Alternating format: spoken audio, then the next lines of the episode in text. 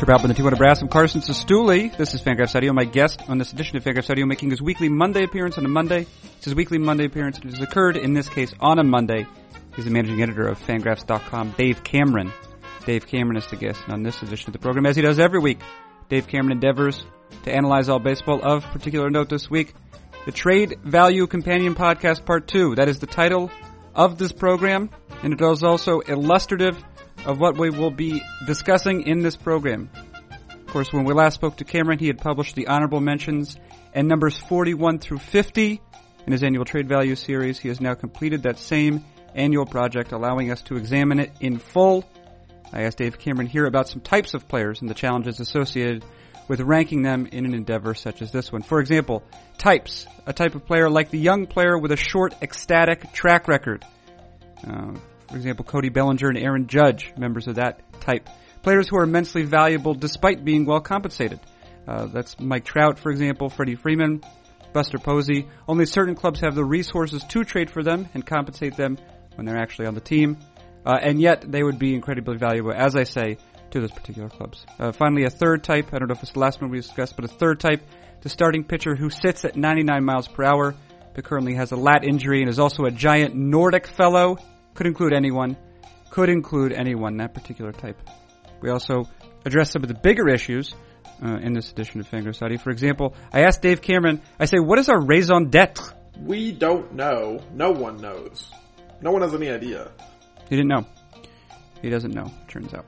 That is the conversation to follow. Before we get there, allow me to assert and declare that Fangraphs memberships exist. A reasonable sum. Readers of Fangraphs.com could help support the terrific work that appears in those electronic pages, and for a slightly less reasonable sum, not entirely unreasonable, but slightly less reasonable, readers can acquire an ad-free membership, which allows them to browse Fangraphs.com without the burden of banner ads, and facilitating faster loading speeds, and also liberating one from the distortive effects of advertisement.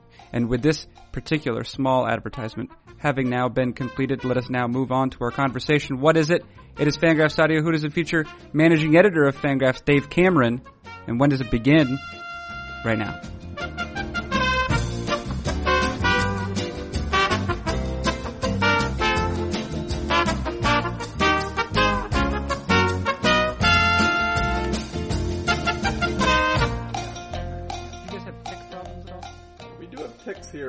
We don't have we don't have fleas, but we do have ticks. Okay, all right. Well, that's the end of that segment, Dave Cameron. Okay, you don't want to talk about the bugs in the high desert climate of Eastern Oregon? No, I don't. But I have no interest in doing that. What I would like to do is engage you in conversation on your trade value series, Dave. Okay, let's talk about it. What an effort! I know it was quite an effort. It was a lot of work. Yeah, but it's done. And I will say the formatting this year, I think, was an improvement on any year prior. That allowed one. It's pretty similar to last year's. Yeah, but it's also better. So, okay. What do you think was better this year than last year's? I don't remember last year's, and I really read this one closely. So okay. That's the difference is you read this year's. Yeah, that's mostly the point from which I'm coming. I do have some questions though. Now, I think the last time we spoke, you had just completed the second, I guess it was the first day. So we had the honorable mentions. We've done the last 10 and the honorable mentions. And the last 10, right? So we have a bunch of guys.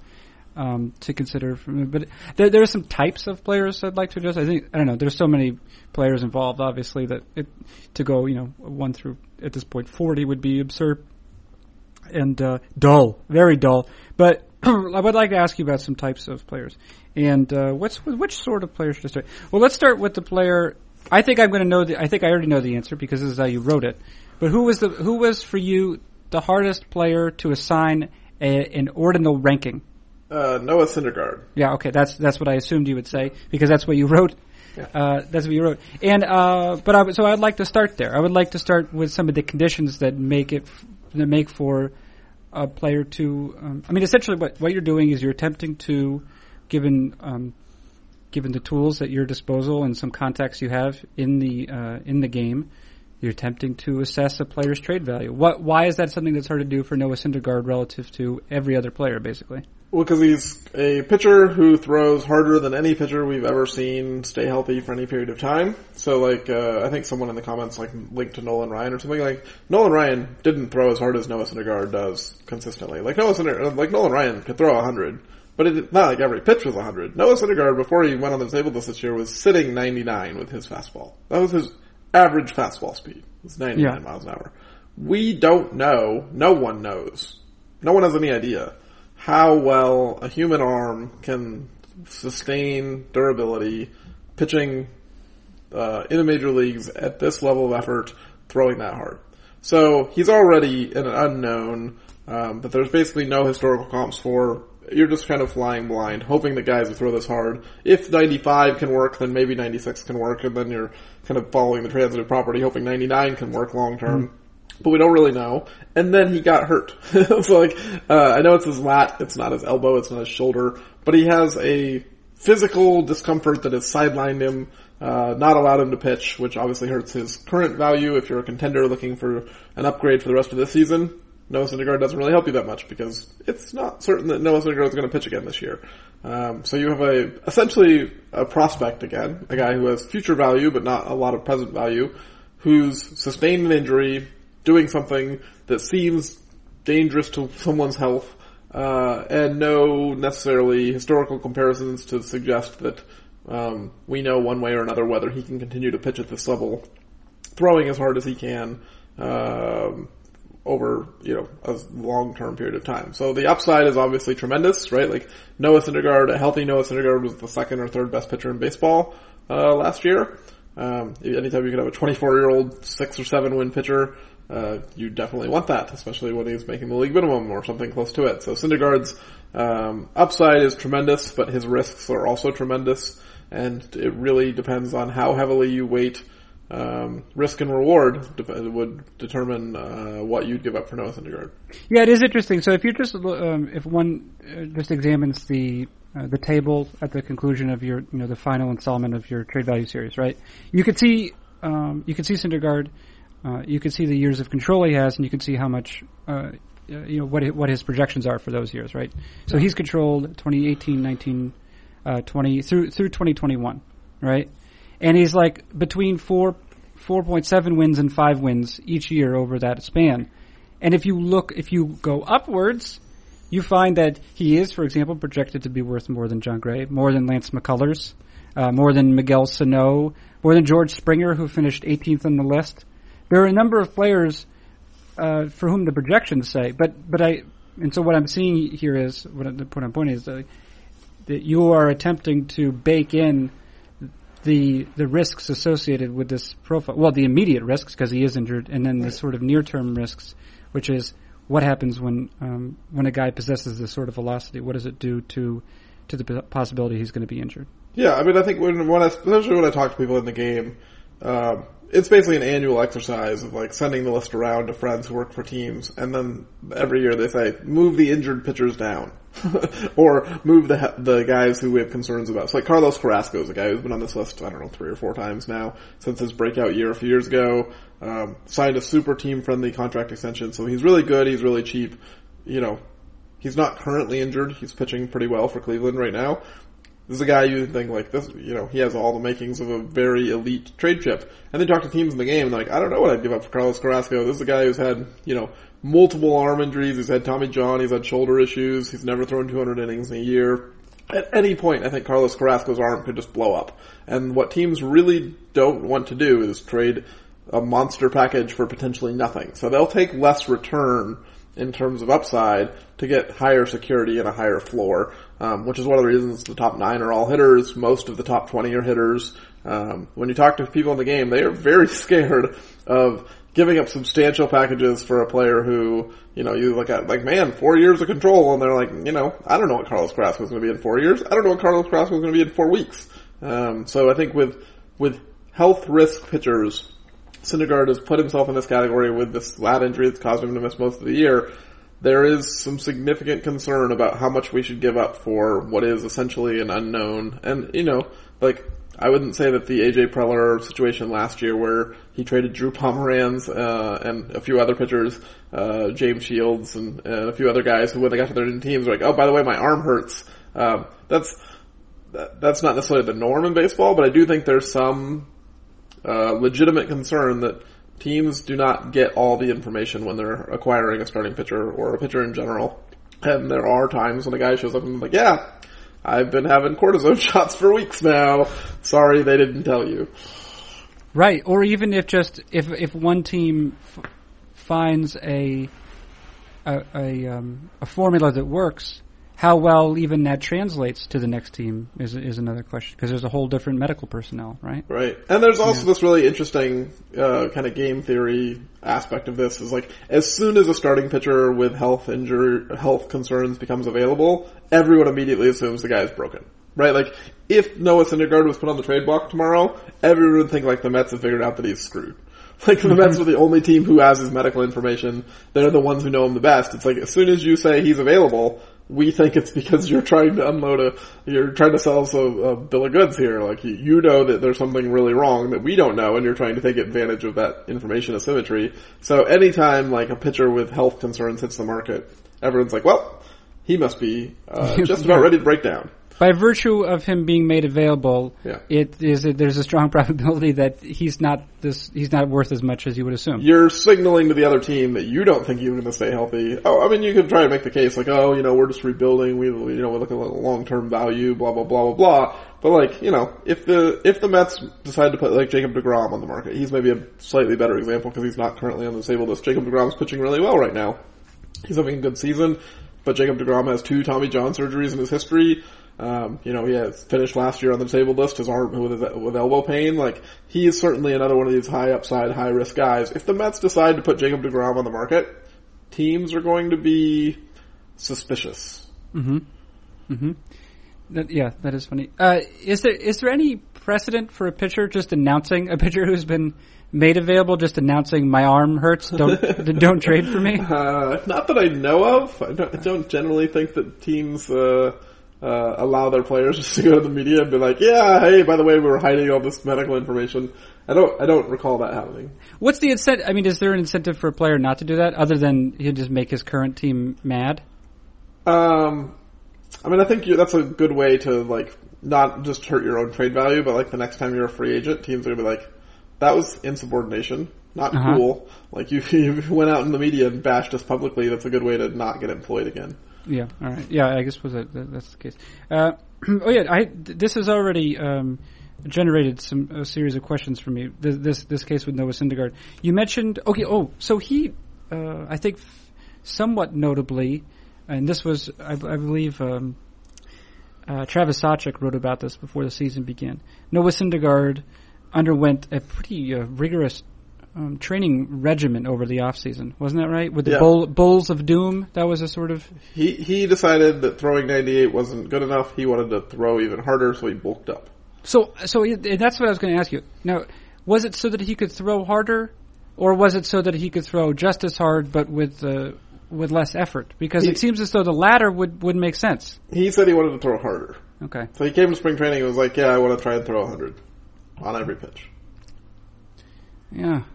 I mean, that's a good amount to throw. The thing is, like, in 10 years, we might learn that, like, it's feasible. Like, what I'm saying, we don't know what this does. It's not saying, like, this is guaranteed injury. Like, anyone that throws 100 is going to blow their arm out. It might be that there's some physical way to throw this hard and, you know, be healthy. I think 50 years ago, when everyone was throwing 87, they would have looked at, like, an army of guys throwing 93 and be like, that's unsustainable, right? Like, that's too fast. You can't do it. Well, you know, what makes the jump from 93 to 100 not okay if the jump from 87 to 93 was okay? We've already gone through this revolution where guys now throw 7, 8, 9 miles an hour harder on average than they did 50 years ago. So could they throw 7, 8, 9 miles an hour harder than they do now? I don't know. I think this is kind of the thing. Is like, it's possible that maybe Noah Syndergaard's on the leading edge, and like, we're going to find out in 50 years that everyone, like, throwing 100 is like the prerequisite for being in the major leagues. You have to do that on every pitch, or else you don't make the cut. Right. Now, with regard to this question of velocity, now I know that we have a combination of the StatCast and PitchFX data at the site. It goes back, I think, to 2000. 2007. First year of PitchFX. Okay, right. So that's the earliest year for which we have data relating to pitch type and velocity. Well, we have the Baseball Info Solutions data going back to 2002. That was recorded from TV radar velocities, but the first one that's like tracking information by cameras or radars is 2007. Okay. All right. So but even the 2002 data, we can assume that that's it's roughly accurate. But here's my question. Now that's just the stuff we have in a database. Right. And I don't know if you're the right person to ask about this, but for how long do we actually have like velocity readings? So I think like there's historical scouting reports, like the Hall of Fame I know has put up like scouting reports of guys who made the Hall of Fame where, scouts have been recording velocity with radar guns for 40 or 50 years. Okay. So I think going back to the 60s or 70s, we don't have, every pitch measured. We don't have, consistent guy, like we don't have a database of every pitcher, but we certainly have some indication of what on average guys were throwing 20 years ago. Okay. That's what I was. Yeah, I would like to. I would read a post, and so maybe I should be the one to write it. It could just be short, but on historical velocities. Yeah, I think one of the easiest ways to cheat on this would be to look at draft scouting reports, right? Mm-hmm. Baseball America's been publishing these since the mid '80s. Yeah, and you can basically see the progression of what was considered elite velocity based on their rankings. And what the guys threw, right? So, it wasn't that long ago, maybe 15 years ago, when it was notable that a guy would throw 95, a high school pitcher. So, you'd hear, oh, yeah, this guy's going to be a top 10 overall pick because he sits 90 to 93, but he touches 95. And that was enough of a kind of a tease or an incentive for a team to consider them a very high draft pick. When Josh Beckett got picked, right? Josh Beckett was, 91 to 94, and he got up to 97 sometimes. Scott Kazmir got up to, 96, 97 as a high schooler. So these guys were considered, the best pitching prospects in years because high schoolers who could get in the mid-90s. Now everybody gets in the mid-90s. This is, their peak velocity, is now the norm. And so you can kind of just look at it and say now if you don't throw in the mid-90s as a high schooler, you probably aren't a first round pick. Yeah, to give a sense of how far and wide this, it's not an epidemic, it's a reverse epidemic, I guess, in that it's good, but, or at least probably good, to which velocity is spread.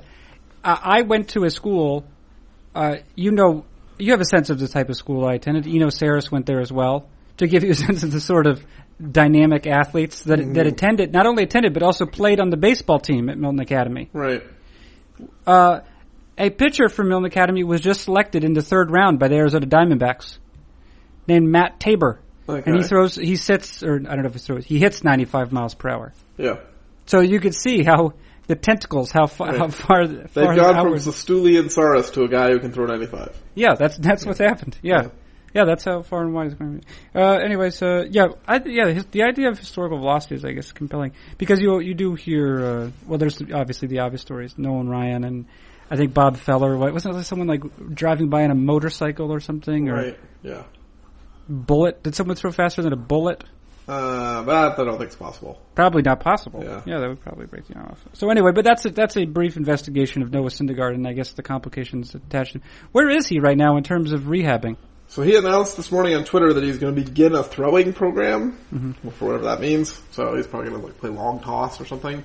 But realistically, from when will you begin a throwing program to get back to the major leagues is significant. It's mid-July. The Mets are basically out of the race. I think there's a chance Noah Syndergaard can pitch again this year, but I wouldn't count on it. Right. All right. Here's another sort of player about whom I'd like to ask you, and that is players like Cody Bellinger, like Aaron Judge, who have almost no major league track record. Yeah.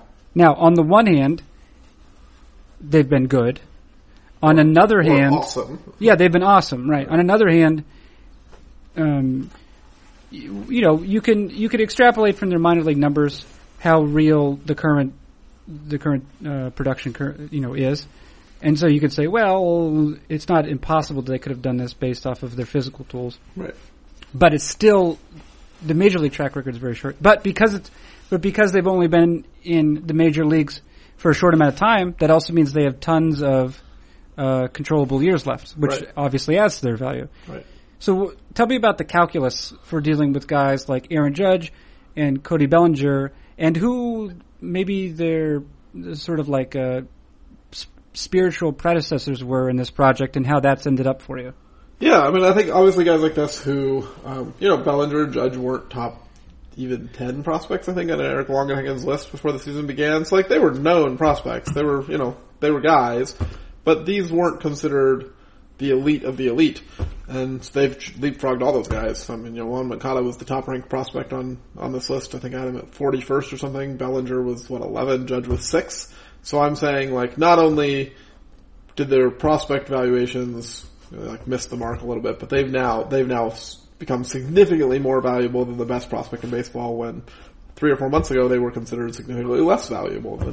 So how much weight can you put on a short-term major league success? I think the key is, in this exercise, we're not necessarily looking to project long-term who's going to be the best player, right? That's kind of the exercise with the prospect list, is who's going to have the best career overall. Mm-hmm. That's not necessarily what we're trying to do here. Because Judge and Bellinger are producing at a very high level in the major leagues right now, a major league team could look at them and say, you know what, I don't know what they're going to be 3, 4, 5 years down the line. Maybe I still think Yoan Moncada is going to have a better career than those guys, but I'm winning, and I need a corner outfielder, and this guy can help me right now. And we see what teams give up in terms of future value to get present value. They do it with rentals all the time, right? Like, someone's going to give up a monster package for 3 months of J.D. Martinez, because J.D. Martinez is a slugging corner outfielder who can help your team get to the postseason and help your team in the postseason. And teams are going to say, you know what, I'm willing to sacrifice a lot of future value to get you in my lineup right now. Judge and Bellinger are J.D. Martinez-esque in terms of their present value. Like, maybe you don't think they're going to hit quite at his level, but they're not that different in terms of, somewhat high strikeout sluggers who aren't amazing defenders. Judge is probably the best defender of the three, at least in terms of present value. Bellinger could become a better defensive outfielder with more time, but he played a lot of first base in the minor leagues, so he's learning a new position effectively. But you're basically looking at those guys and being like, oh, I get a 21-year-old or 25-year-old version of J.D. Martinez, and then I also get them for the next 5 years. So I think the trade value series isn't necessarily about extrapolating who's going to be the best player long-term. It's looking at it and saying, okay, look, if a team is trying to upgrade right now, they're going to look at these guys as guys who they can plug into the lineup, help them today, and also get all the significant value from. That's just way more valuable than someone who needs a couple more years of production. Even a guy like Rafael Devers, right? Like, Rafael Devers seems to have a fantastic future. Everyone agrees he's going to hit. But the Red Sox, who are in contention and need a third baseman, are looking at him and be like, no, we don't think you're good enough. We might go trade for Martin Prado or David Freese instead. That's one of the reasons he's not on this list, is if your own organization thinks that you're not good enough to help them in a stretch run, and they have to go give up future value to get a significantly lesser player to help this year, that limits your trade value, even if you're going to have a fantastic future. No, wait, is it that the Red Sox don't think he's, well, maybe, yeah, that might be part of it. But is it also that they feel like he might be better from ages 22 through 28? No, at this point, the service time issue is gone. So, if you get called up at this point versus getting called up at the beginning of next year, it does absolutely nothing to your 1 year free agent or 1 year Super 2 player. If they're planning on Rafael Devers being their starting third baseman next year, which is almost certainly the plan, then there's no service time harm in calling him up and playing him right now. Oh, there's not? No. What if they called him up after 3 weeks next year? Right. So if that was the plan, then potentially you'd lose an extra year of control. But I think if you've been talking about Devers as much, they just promoted him to AAA, so he's going to spend the rest of this year at AAA if he doesn't get promoted to the big leagues. Assuming he does well, he went 4 for 4 with a double and a home run in his first AAA game. He's going to get a September call up, so he's going to get some service time then. It's in order to not, get him that year of service, if you're going to put him on the roster and give him 25 days of service in September, you'd have to hold him back to the end of May next year. You'd basically have to go 2 months without Devers as your starting third baseman. No real contender is going to be willing to do that. It's the kind of the Nationals could have done that with Trey Turner, I guess. We're oh, nice rookie year. We're going to send you back to the minors for 3 months to try and get that year. No one's going to do that, right? They're just going to be yeah, you're part of our team now. Okay. All right. Yeah, it must be such a. It must be so satisfying if you are in the front office, and the one position that's been the most difficult for you is also the one at which you have like a premier prospect. Yeah. Because obviously it's a good problem to have. Like if you have a very good, well, I don't know, like to a lesser degree, like take the Dodgers for example. Like it's pretty clear that Austin Barnes, you know, could be a pretty good major league catcher at this point. Yeah. And they've had him like in the high minors or in a very limited role in the majors because they've had Yasmani Grandal. Yeah. But Austin Barnes has been fantastic this year, and so you know if Grandal were injured or left the team, you know whatever, then they'd still have a good catcher. But so that's a good problem to have. But to know that you have someone like Devers. It's Devers apparently. I've been calling him Devers forever, but then I actually talked to people and they're like, no, it's Devers. Devers, okay. Yeah. But anyway, yeah, to know that like third base has been a little bit of a black hole in the last couple of years, and to know that you have a guy who appears able to, you know, to fill that hole must be satisfying. It is. I would say it's interesting though that like you have a prospect who's at 20 years old just destroyed Double-A. You know, by all accounts, is significantly more ready than Yoan Moncada was a year ago when they gave him a shot and he flopped in 20 at bats. Dave Dombrowski has not been one to be shy to call up prospects in his career. He was, I believe, in charge of the Marlins when they did the Miguel Cabrera kind of switcheroo and put him in the outfield as a 20-year-old, and even though he never played the outfield before, you know, he's not been one to be shy about either trading or promoting prospects aggressively. And for them to look at Devers, look at what they have internally, look at like what's a pretty mediocre crop of third basemen, right? Like when you're discussing between David Freese, Martin Prado, Todd Frazier, like these are not great players. These are solid role players, platoon guys. You know, they should probably trade for Todd Frazier just because then you have a right-handed version if you call Devers up, and he could also take Mitch Moreland's spot at first base if you need to. Like, these guys make some sense for the team. But to say, like, oh yeah, we don't even want to give Devers a look before the trade deadline, before we give up future assets for a mediocre player, I would say it's either surprising or they know something we don't know, that, you know, perhaps Devers just really isn't ready for the big leagues. But I would have thought, given what they have and what he's doing, that he would have already been in the major leagues. Yeah. One question, we were talking specifically about Judge and Bellinger here a couple seconds ago. You mentioned their defensive ability and also, you know, relative to J.D. Martinez, who's kind of an interesting comp for both of them. You also mentioned that Bellinger has played first base almost exclusively up through the minors, even though he appears to be quite an athlete. Yeah. And even though, I think at the major league level, has he not played at least made a couple appearances in center field? I don't know if he's actually, he played there in spring training for sure. Okay. I don't know if he's played there in the majors. Right. He's definitely played the corner outfield. Yeah. A position at which he did not make him the appearances as a minor leaguer. And I'm curious, I suppose, if you know anything about this, maybe Eric Longenhagen is the dude to talk about this, why the organization, you know, typically you see an organization use a player at the position at which he might not be qualified. Right.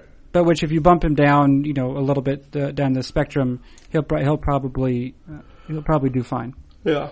But here we have a reverse. This is a guy who's played first base almost exclusively as a minor leaguer, and then upon arriving in the major leagues, they give him a tougher job, and he seems, I don't know, at least the eye test suggests that he seems to be handling it fine. Do you have any sense as to the wisdom behind that? So I think in Eric's write-up from the Dodgers list this spring, he mentioned that there was people in the Dodgers organization who thought Bellinger could legitimately be a good center fielder and certainly an above-average corner outfielder because of his athleticism, but no one was necessarily pushing for that move to happen because he was such a good defensive first baseman. Like Eric was talking about him potentially being a 70 fielder at first base and maybe turning into the best defensive first baseman in baseball.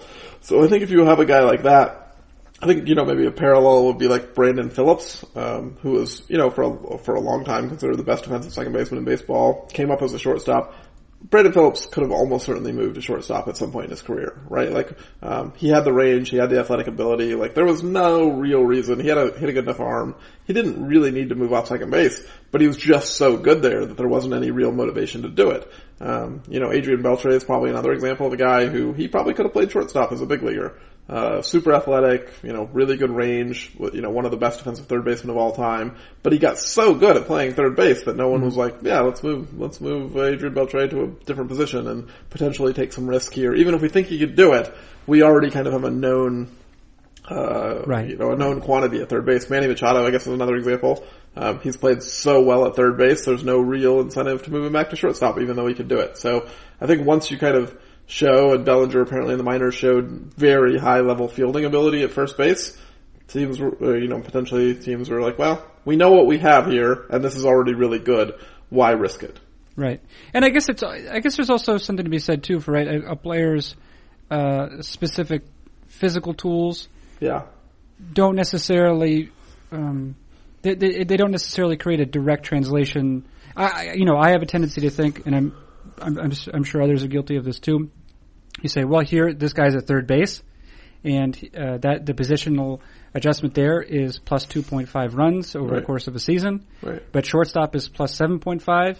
If I can have him move up to one that's 5 runs more important, then that's what will happen. But obviously, there are probably physical tools a player could possess that would lend themselves to playing one position for some reason to play it extra. And I assume like maybe Chase Utley was an example of that at second base, right?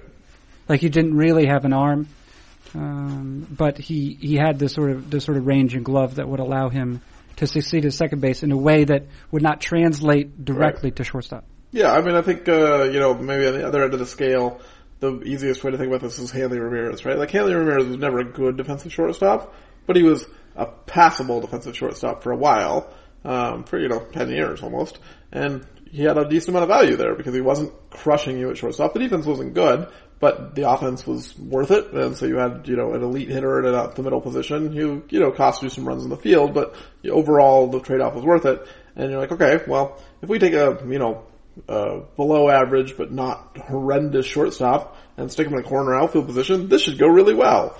And then it went the opposite of really well. Hanley Ramirez very quickly went from shortstop to DH because he can't play the corner outfield. He just physically can't do it. He was incapable of tracking fly balls.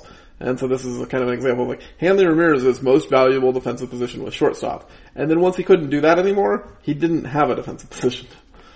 Yeah, of course that's uncommon, but it does illustrate the possibility for this thing we're discussing, which is a certain set of tools and temperament, maybe. Right. Yep. Temperament might lend themselves. I can imagine being engaged at shortstop in a way that you wouldn't in the corner of field, because it's with the exception to catcher, it's probably the most important defensive position. Yeah. There's a lot more involvement, and for some guys, that just might be that sort of engagement might be necessary for them to play a position well. Yeah, and I mean, tracking fly balls is different than tracking, line drives or ground balls, and, potentially some guys could just be interested in doing one and not interested in doing the other. Yeah, all right. Let's see, what was the... Oh, yeah, I want to ask you about another type of guy. So we've talked about short track records. That was Cody Bellinger, Aaron Judge. We've talked about, sort of singular example in Noah Syndergaard, but illustrates a type which is, the uncertainty attached to pitchers. You brought this up, I think, with regard to your discussion of Mike Trout. And when conceiving of trade value in Mike Trout, you illustrate another type of class that exists, or division that one has to make when discussing trade value. And it's the fact that, so in a vacuum, yes, Mike Trout has almost more trade value than anyone else in the majors. But he's also making quite a bit of money, isn't that right? Yeah, $33 million a year. Right, so $33 million a year. That's pretty good, and that's a lot more than some of these guys on the list. Yeah. Who are making Carlos Correa is making $520,000 this year. Okay, right, yeah. Which is certainly is one of the reasons why he's atop the list because he's producing quite a bit.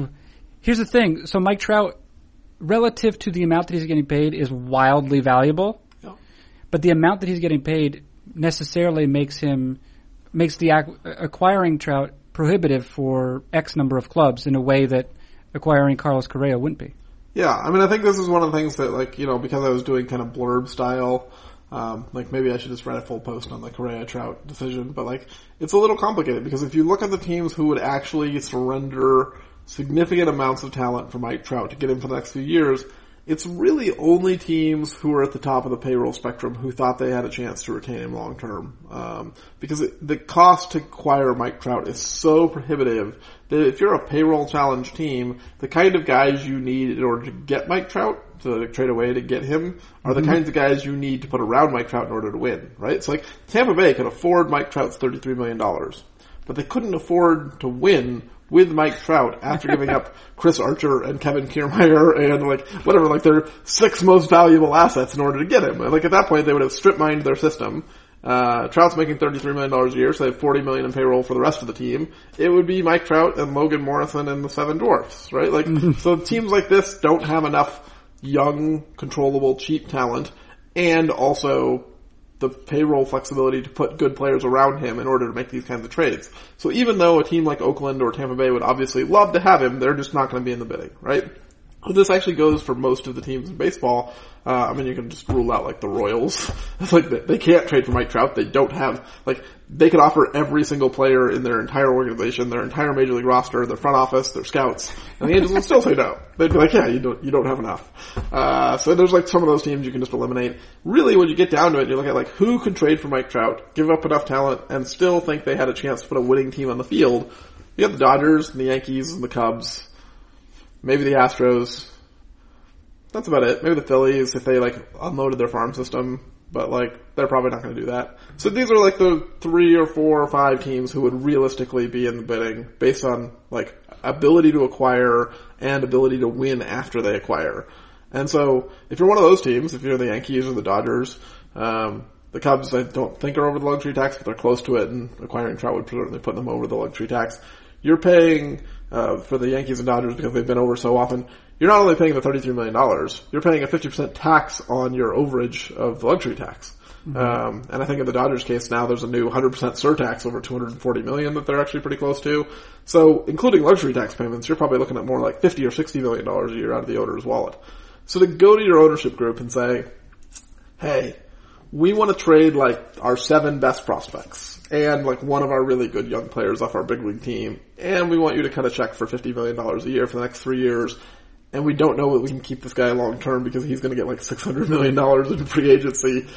That's a really hard sell. And I'm not saying no one would be willing to do it. I think if Mike Trout was available, I imagine Andrew Friedman would be yep, I want the best player of all time, or the best, one of the best players of all time.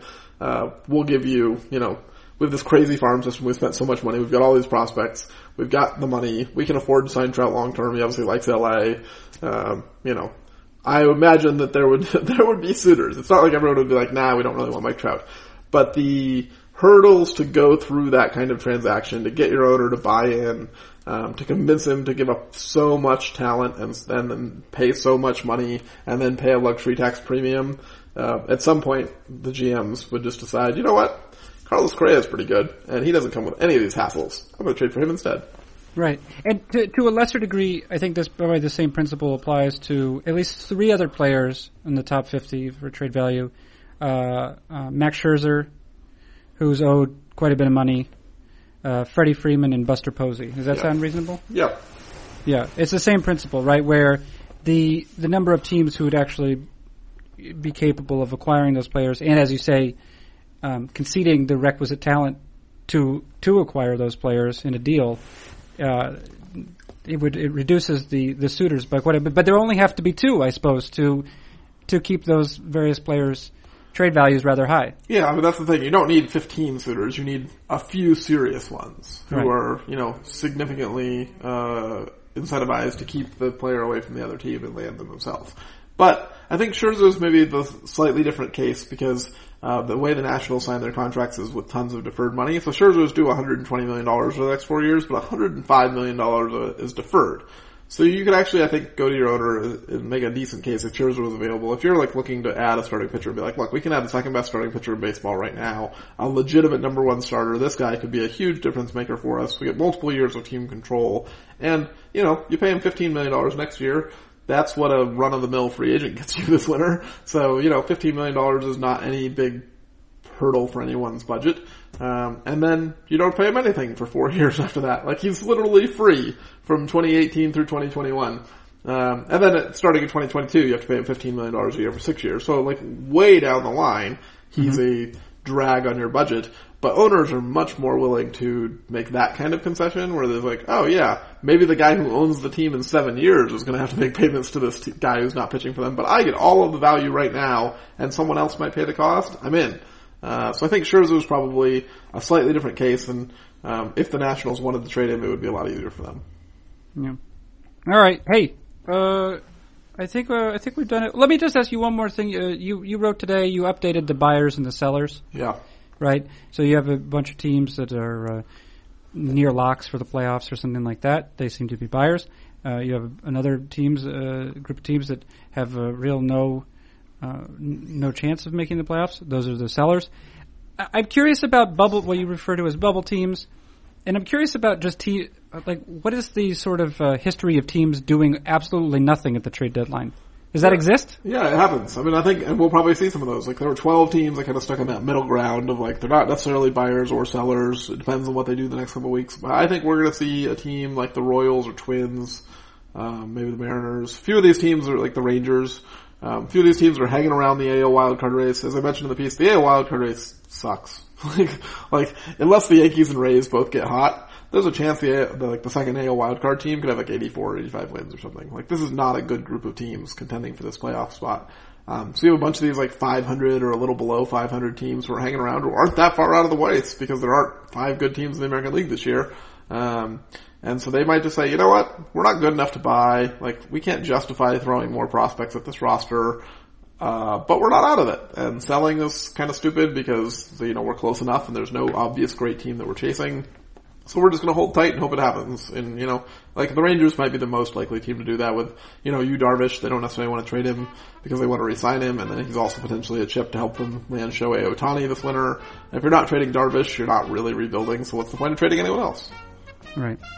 Okay. All right. Yeah, just curious about that. Well, that's it, Dave Cameron. That's it. We've completed this edition. You have fulfilled your obligation to Fangraphs Audio. I am happy to hear that. Okay. All right. Well, thank you very much for participating, Dave Cameron. You're welcome. As I say, that has been Dave Cameron. He's the managing editor of Fangraphs.com. I'm Carson Sestouli. This has been Fangraphs Audio.